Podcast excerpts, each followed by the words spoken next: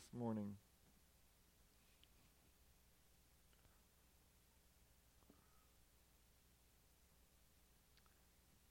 1 Kings 21, beginning in verse 1, God's word says, Now Naboth, the Jezreelite, had a vineyard in Jezreel beside the palace of Ahab, king of Samaria.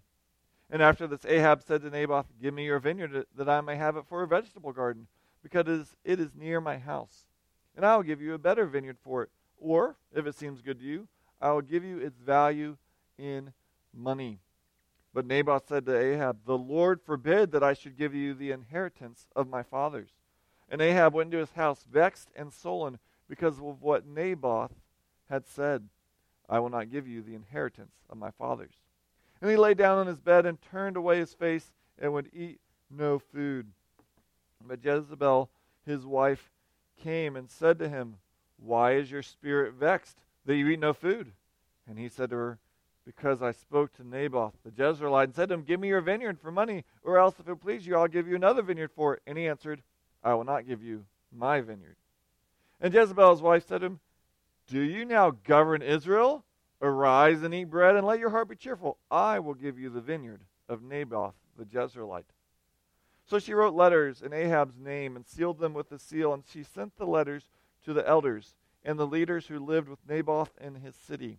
And she wrote in the letters, Proclaim a fast, and set Naboth at the head of the people, and set two worthless men opposite him. And let them bring a charge against him, saying, You have cursed God and the king. Then take him out and stone him to death.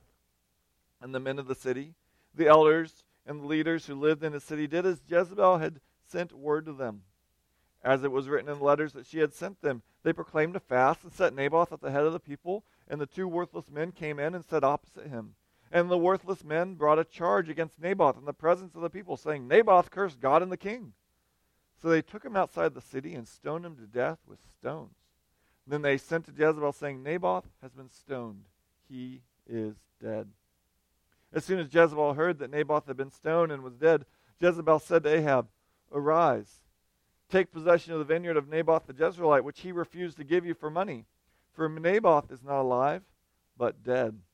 And as soon as Ahab heard that Naboth was dead, Ahab arose to go down to the vineyard of Naboth the Jezreelite to take possession of it. And the word of the Lord came to Elijah the Tishbite, saying, Arise, go down to meet Ahab, king of Israel, who is in Samaria. Behold, he is in the vineyard of Naboth, where he is gone to take possession. And you shall say to him, Thus says the Lord, Have you killed and also taken possession? And you shall say to him, Thus says the Lord, In the place where dogs licked up the blood of Naboth, shall dogs lick your own blood. Ahab said to Elijah, Have you found me, O my enemy? He answered, I have found you, because you have sold yourself to do what is evil in the sight of the Lord. Behold, I will bring disaster upon you. I will utterly burn you up, and will cut off from Ahab every male, bond or free, in Israel. And I will make your house like the house of Jeroboam, the son of Nebat, and like the house of Baasha, son of Ahijah for the anger to which you have provoked me, and because you have made Israel to sin. And of Jezebel the Lord also said, The dog shall eat Jezebel within the walls of Jezreel. Anyone belonging to Ahab who dies in the city, the dog shall eat. And anyone of his who dies in the open country, the birds of the heavens shall eat. There was none who sold himself to do what was evil in the sight of the Lord like Ahab, whom Jezebel his wife incited. He acted very abominably in going after idols, as the Amorites had done, whom the Lord cast out before the people of Israel. And when Ahab heard those words, he tore his clothes and put sackcloth on his flesh and fasted and lay in sackcloth and went about dejectedly. And the word of the Lord came to Elijah the Tishbite, saying, Have you seen how Ahab has humbled himself before me? Because he's humbled himself before me, I will not bring the disaster in his days, but in his son's days I will bring the disaster upon his house. Well, in 1986, in Alabama, an 18 year old girl was shot and killed in the city dry cleaning store where she worked. For months, no evidence was found, and the town's anger grew against the sheriff. Finally, the sheriff arrested a black man, Walter McMillan, even though he had little criminal record and there was no physical evidence or even any motive for why Mr. McMillan would have done that. The only evidence against McMillan was the witness of white Ralph Myers. Myers was a known criminal who'd been in and out of prison, and he was currently suspected in a different murder charge. He testified that McMillan made him get in his car, drive him to the spot, and then sit at the dry cleaners until he came out and shot the girl. You know, that witness would be suspicious enough, but even worse, there were 12 black people saying he was at his house all day. The accusations were a sham, but his treatment and trial were even worse. Even before trial, he was put on death row. And then the trial was moved from a county with 40% black people to one with 13%. The jury did convict him of murder with a life sentence in prison, but the judge upped this punishment to death by electric chair. If all of that wasn't bad enough, when the attorney, Bryan Stevenson, started looking into the case, he found the district attorney purposefully withheld evidence showing McMillan's innocence. Even more damning, the only witness, Ralph Myers, when he confessed, the same tape that had his confession, if you flipped it over, had him strongly protesting, saying, I never met the guy. I'm not going to send him to death. And yet, all this was known. It took five trials, sorry, five appeals before he could get a retrial and then be set free. And in although all of that has been known since 1993, the sheriff of that town served until he retired in 2018. Now, I don't know about you, but I can't imagine the thoughts that would go through my mind if a loved one who was completely innocent and completely fabricated was put on death row. And then, as time and again you appealed to common sense and decency and law, you were rebuffed. And then, once you finally got all that done, the very man who did it all was still in charge over you, still in authority for 25 years. Now, most of us have not dealt with such injustice. And yet, sadly, many throughout the world and even throughout time deal with horrible injustice. Injustice for them is not that their cappuccino was dark chocolate instead of white. It's not that their children aren't getting the right playing time on the field. It's that family is being killed, property is being seized, and the women are being raped. I don't know if you paid attention with the reading that David read for us earlier in Psalm 58. If you did, you probably were a little shocked when the psalmist said he looked and hoped that God would break out their teeth. Well, that's an odd thing to say. Or he was looking forward to the day when God would trample his robes in their blood. And yet, it's injustices like we find in our story this morning, 1 Kings 21, or that we hear of Walter McMillan that help us understand why people seethe and long and rage for justice to come.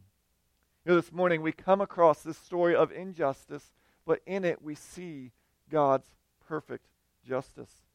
If you follow along the king, you can follow this outline on the back of the bulletin. We see King Ahab, though. This all happens because he's depressed, but then he becomes deadly. But God denounces him and then Ahab is dejected again.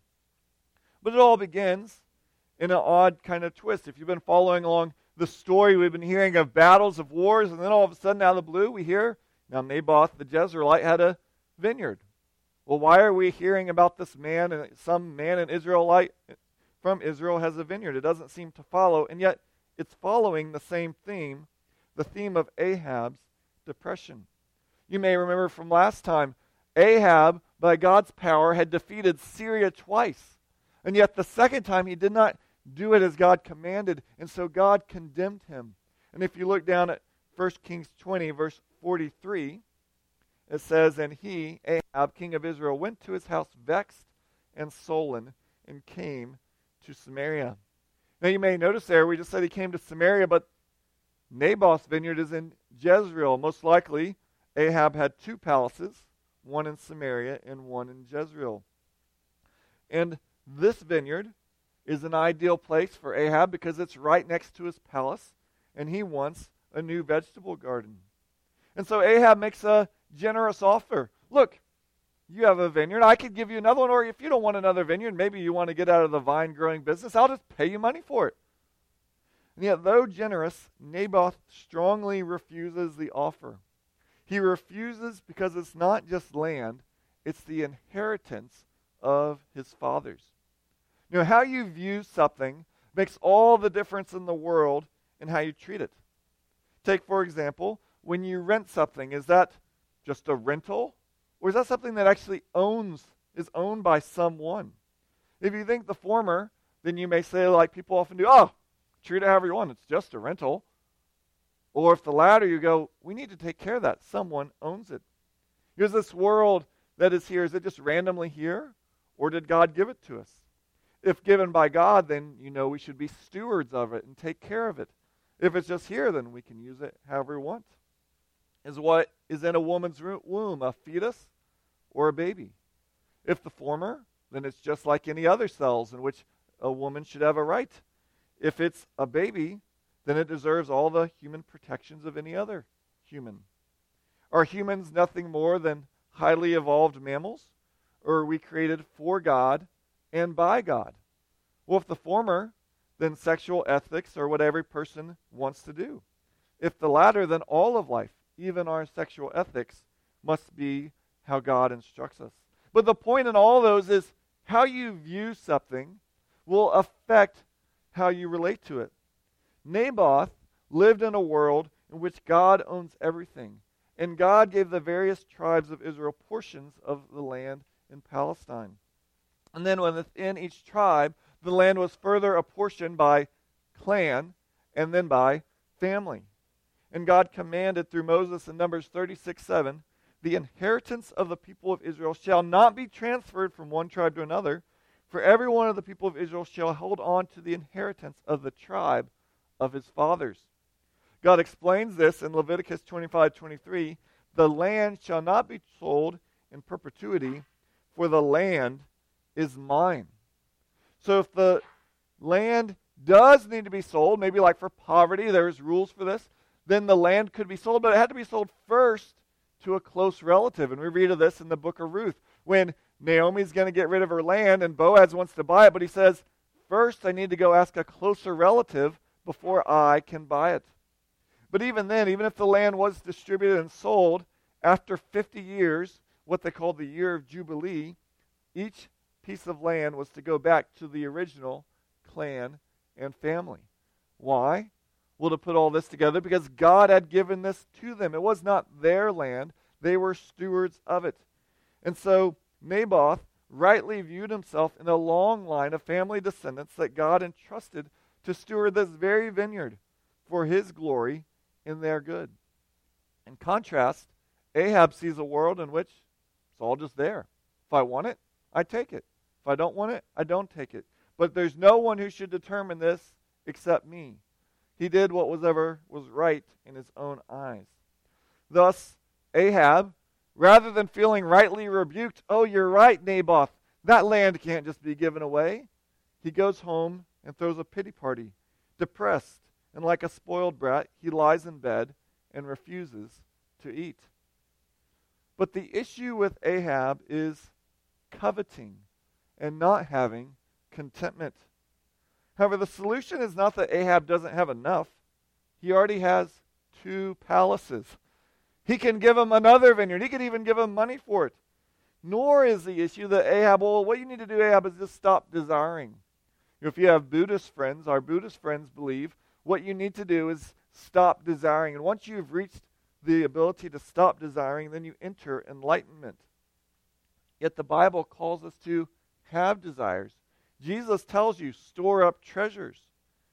The issue is not having desires, but rather learning to have the right ultimate desires and then learning to be content with what God gives us in our life.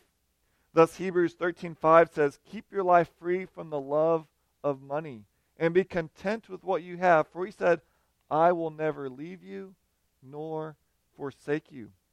Now, the solution for coveting is to delight in the presence of God and know that he'll never leave us or forsake us. That car you can't wait to get and you're envious of your neighbor, it's eventually going to rust. It's going to get old. The spouse that you think you can't live without will eventually die. The positions of power you crave will eventually have to be given to someone else when you die or retire. Our bodies that we worship fall apart.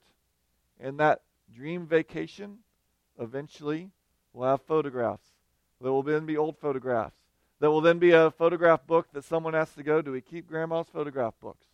And it will go away. And yet, one thing, the greatest gift, God Himself will never leave or forsake you. One day you will lose every single earthly present, but you'll never lose one present God's presence in Jesus Christ. And when you can find contentment in that, then you can put to death your covetous desires. And yet the story has another important implication, and that is be very careful how you try to cheer others up. You know, the kid who cries because last year he got 44 presents and this year he only gets 43 should not then be bought two more presents on the way to the birthday party. Because next year you'll then have to get 47 and 49. You'll never solve your children's unhappiness and lack of possessions by getting them more possessions. And yet, somehow, our culture, our parents have bought the assumption I always need to keep my kid momentarily happy. And yet, if you live for their momentary happiness, you will ruin their long term happiness. Of course, it's good to give your children things they enjoy, but it's also good for them to learn, I have enough.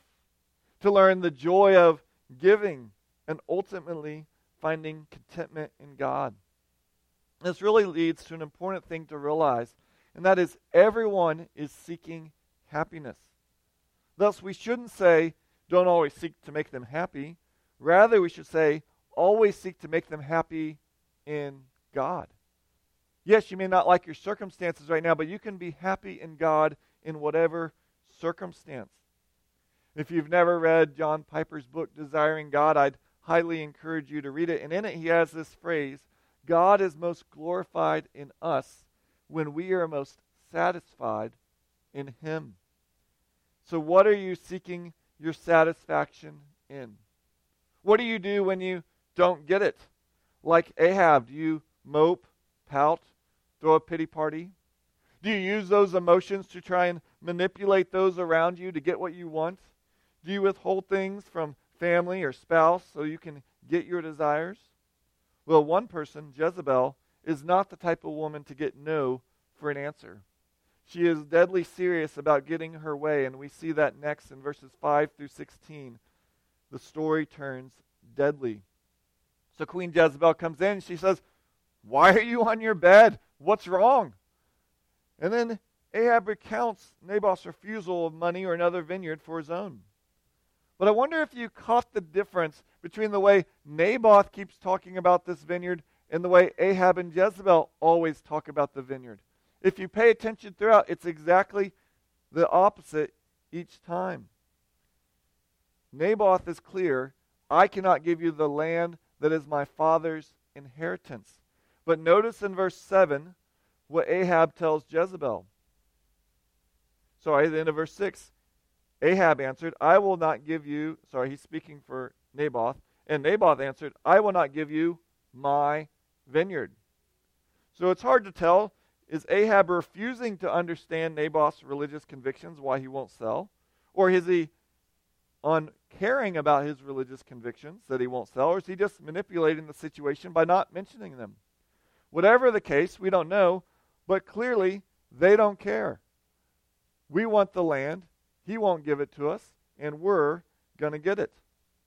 So Jezebel writes these letters and says, Look, set up a feast, a fast and have Naboth at the front and then bring two worthless men. Now, that should have been the clue. If we have to get two people who are worthless to do what we want, doesn't that show that those elders and we are worthless as well? But nonetheless, get these two worthless people and then charge him with blasphemy, cursing God, charge him with treason, wanting to get rid of the king.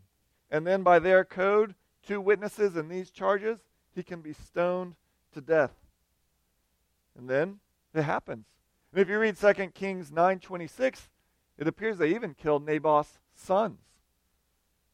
Now to be clear, the elders of the city were probably right to fear Jezebel. I mean, you could almost hear them saying to their wives, I don't know what to do. We just got this letter, and I really don't want to do it, but Jezebel, she'll just do the same thing to me if I don't do it. And yet, whenever we allow fear of humans, fear of Jezebel, to overshadow fear of God, we've laid the foundations for sinful behavior. Jesus said in Luke 12, 2 through 5, Nothing is covered up that will not be revealed, or hidden that will not be known. Therefore, whatever you've said in the dark shall be heard in the light, and what you've whispered in private rooms shall be proclaimed in the housetops. I tell you, my friends, do not fear those who kill the body. So, Jesus is saying, look, yes, what you're doing, it seems secret, but ultimately it's going to be made known anyways. So don't fear Jezebel. Don't fear those who will cure the body. And then he goes on, and after that have nothing more they can do. But I will warn you whom to fear. Fear him who, after he is killed, has authority to cast into hell. Yes, I tell you, fear him. And so, yes, the elders of Jezreel should have feared, but they should have feared the Lord more than they feared Jezebel. And yet they don't. And so Naboth is dead, and Ahab, when he's told by Jezebel that the Naboth is dead, he goes and takes possession of it. You know, the depth of oppression and injustice in this story is shocking. Yet while most of us wouldn't murder to get what we want, don't the same sinful seeds lay in our own hearts too? James 4 1 through 2 says, What causes quarrels and what causes fights among you? Is it not this that your passions are at war within you? You desire and do not have, so you murder. You covet and cannot obtain, so you fight and quarrel. You do not have because you do not ask. So, yes, we may not have the power to be like Jezebel and Ahab to kill. But what does God say through Jesus that murder is? It's the anger that begins with our hearts. You know, our covetous desires, if they're not stopped, they will work themselves out into arguing, fighting, and all kinds of other sins that Jesus says is murder. So let us be appalled when we read stories like this, when we hear of people like Walter McMillan and how he's mistreated but let's also be appalled at the sinful seeds in our own hearts. Yet, sadly, this story is a reminder that we shouldn't be surprised at injustice in this world. And By God's grace, most of us live in, have had our nation's legal system work for us fairly well. As a, the opening, we haven't had people taking our land saying we've committed crimes we haven't committed. And yet, we see in Scripture and we see throughout time that is true for many people. It's heartbreaking. It's tragic. It should lead us, like the Psalms, to cry for God to make it just. And yet, we shouldn't be surprised in this world that such things happen. And yet, there is good news even in the midst of all this, and that is that no one ever gets away with it, for we see that they are denounced. We see that in verses 17 through 24, the third section. They are denounced. And though they may have thought, look, this is just between us, the elders, and those two worthless people, God knows. And so he sends Elijah to rebuke Ahab. Ahab is to be rebuked in the very moment when he goes to take possession of Naboth's vineyard. And he's to ask him, Have you killed and taken possession? And then he's going to declare that the dogs, where they licked up Naboth's blood, so the dogs will lick up Ahab's.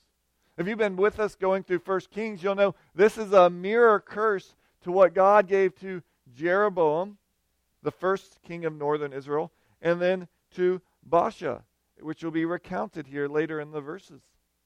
In both cases, though, they thought we're securing happiness. We're securing the kingdom to do these things against God, and yet they were only securing their own destruction. And so the dogs will come and eat their bodies in the same way that they caused others to be killed. And yet, unlike Jeroboam and Baasha, Ahab's wife Jezebel also gets a curse.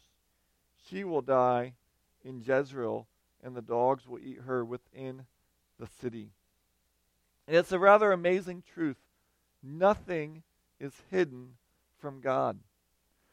Paul writes in 1 Corinthians 4 5, The Lord will bring to light the things now hidden in darkness and will disclose the purposes of the heart. Then each one will receive his commendation from God. You know, the murder of Naboth didn't come to light through investigative reporting. There wasn't a whistleblower. There wasn't a sloppy shredding of the documents that somehow got into the wrong hands.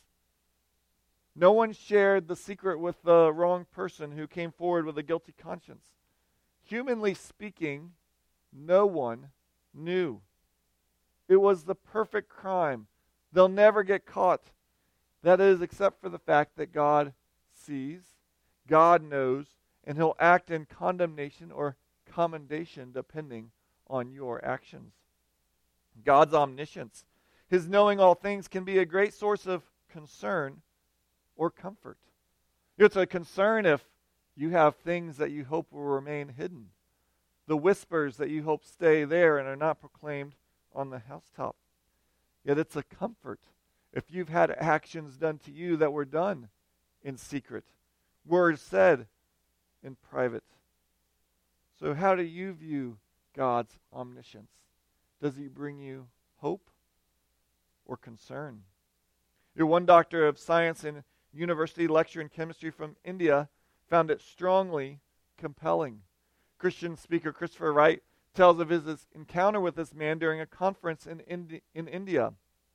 There was an, he writes, there was an excited sparkle in his eyes as he came up to me at the end of the session. I was so thrilled when you said you're going to be preaching from the Old Testament, he said, because I became a Christian reading the Old Testament. He grew up, Wright says, in one of the many backwards and oppressed groups in India, part of a community that is systematically exploited and treated with contempt, injustice, and sometimes violence. The effect on his youth was to fill him with a burning desire to ru- rise above his station in order to be able to turn the tables on those who oppressed him and his community. So he threw himself into his education and went to college committed to revolutionary ideals and Marxism. His goal was to achieve the qualifications needed to gain some kind of power and thus the means to do something in the name of justice and revenge. He was contacted in early days in college by some Christian students and given a Bible, which he decided to read out of casual interest, though he had no respect at Christians for Christians at all. It happened that the first thing he read in the Bible was the story of Naboth, Ahab, and Jezebel, in 1 Kings 21. He was astonished to find that it was all about greed for land, abuse of power, corruption of the courts, and violence against the poor. Things that he himself was all too familiar with. But with even more amazement was the fact that God took Naboth's side and not only accused Ahab and Jezebel of their wrongdoing, but also took vengeance upon them. Here was a God of real justice a God who identified the real villains and who took real action against them. I never knew such a God existed, he exclaimed. Here was a God he could respect, a God he felt attracted to, even though he didn't know him yet, because such a God would understand his own thirst for justice. You know, often when we talk about God coming in judgment, people in the West, even Christians, get a little embarrassed. Uh, well, yeah, maybe we'll kind of not mention that part. And yet, to a world that is dealing with oppression, it's not barbaric, it's not antiquated, it's not embarrassing, it's wonderful truth. God will make all things right. There's hope, there's justice. That is the type of God I want to worship. And how you view, you view this is often dependent on whether you want justice done or not. So when you hear of all this, when you hear that everything you've said and done will come to account, do you find hope? Do you find discouragement? Well, we see Ahab's reaction next, and that is that he is dejected. The last part of these verses, 25 to 29, Ahab is dejected. And before we hear of Ahab's dejection, the author throws in a little parenthesis. Hey, in case you forgot, Ahab's the worst. Like the worst of the worst. He's done more bad than anyone else. So here we are. All right. God knows. God has come and said he's going to punish him. And not just punish. He's the worst. So now we're ready for the punishment. And Ahab humbles himself. He puts on sackcloth. And so God comes to Elijah again and says, Have you seen this? Have you seen Ahab? How he's humbled himself? And he comes and he's going to postpone the judgment. You know, Ahab has had similar moods at the beginning and the end of this chapter. Both times he was cast down, yet for different reasons. At the beginning of the chapter, he's cast down because he can't get the vegetable garden he wants next to his second palace. Now he's cast down because he knows of his sin and the judgment that is coming. You can't judge a mood by its cover. Paul writes it this way 2 Corinthians 7, describing two types of grief. Godly grief produces a repentance that leads to salvation without regret, whereas worldly grief produces death. And when you've been caught for something and you're only upset because you're now going to be punished, that's the grief that leads to death. But when you've come to see your sin and it grieves you that you've sinned against your Creator and your Savior and you want to change, that's a repentance, a grief that leads to life. And so God is telling Ahab through Elijah, I've seen your humbling, and it will bring change. You know, God has always wanted to show mercy to Ahab. That's why God sent Elijah in the first place. That's why he sent the famine. That's why he sent him on Mount Carmel. That's why he sent him after the battles and delivered him from two nations. All signs that should have said, Ahab, your life is astray. Come back to me. And yet Ahab would not turn. And yet now God postpones punishment due to Ahab's humility. And one of the most important character traits in life is humility. God says in Isaiah 66 2, This is the one to whom I'll look. Now that's a phrase. Who is God going to look at? He who is humble and contrite in spirit and trembles at my word. God declares in James 4 6 through 10, But God gives more grace. Therefore, says, God opposes the proud, but gives grace to the humble. Submit yourselves, therefore, to God. Resist the devil, and he will flee from you. Draw near to God, and he will draw near to you. Cleanse your hands, you sinners, and purify your hearts, you double minded. Be wretched, and mourn, and weep. Let your laughter be turned to mourning, and your joy to gloom. Humble yourselves before the Lord, and he will exalt you. You know, pride looks in to ourselves and thinks we have all the resources we need. Humility bows down and looks up to God for help. Humility admits our inability and our desperate need for God's assistance. assistance. Humility ultimately looks to help through Christ. You'll notice who it did not say God would help. Does not say God will help the churchgoer, or God will help the good Samaritan, or God will help the faithful spouse or employee or the kind neighbor. Now, hopefully, you are those things, and they are good things to be. Yet you can do every single one of them and be proud about them. God exalts the humble, like Ahab. And yet, I wonder if some of us are going, wait, wait, hold on, though. This is not right. Ahab just murdered someone to get a vegetable garden. They used their power to kill the poor so they could just get something they didn't even need. That is wicked. That's he deserves punishment. And that's right. He does deserve punishment. And if you read closely, God does not remove punishment. God postpones punishment. Justice will come upon those future sons who refuse to turn from sin. Yet if they humbled themselves and repented like Ahab, then they too would be spared. In fact, God will postpone ultimate judgment on all until his own Son comes. On the cross, God's judgment was fully poured out on Jesus, and thus no sin ever goes unpunished. You know, some people, when they think about God's forgiveness, they think that God just kind of arbitrarily goes, Well, okay, I'll forgive you. And yet, God does not arbitrarily forgive us. His forgiveness can only occur because what we deserve, the justice that is demanded, was poured out on Christ. So, will justice ever be served? Yes.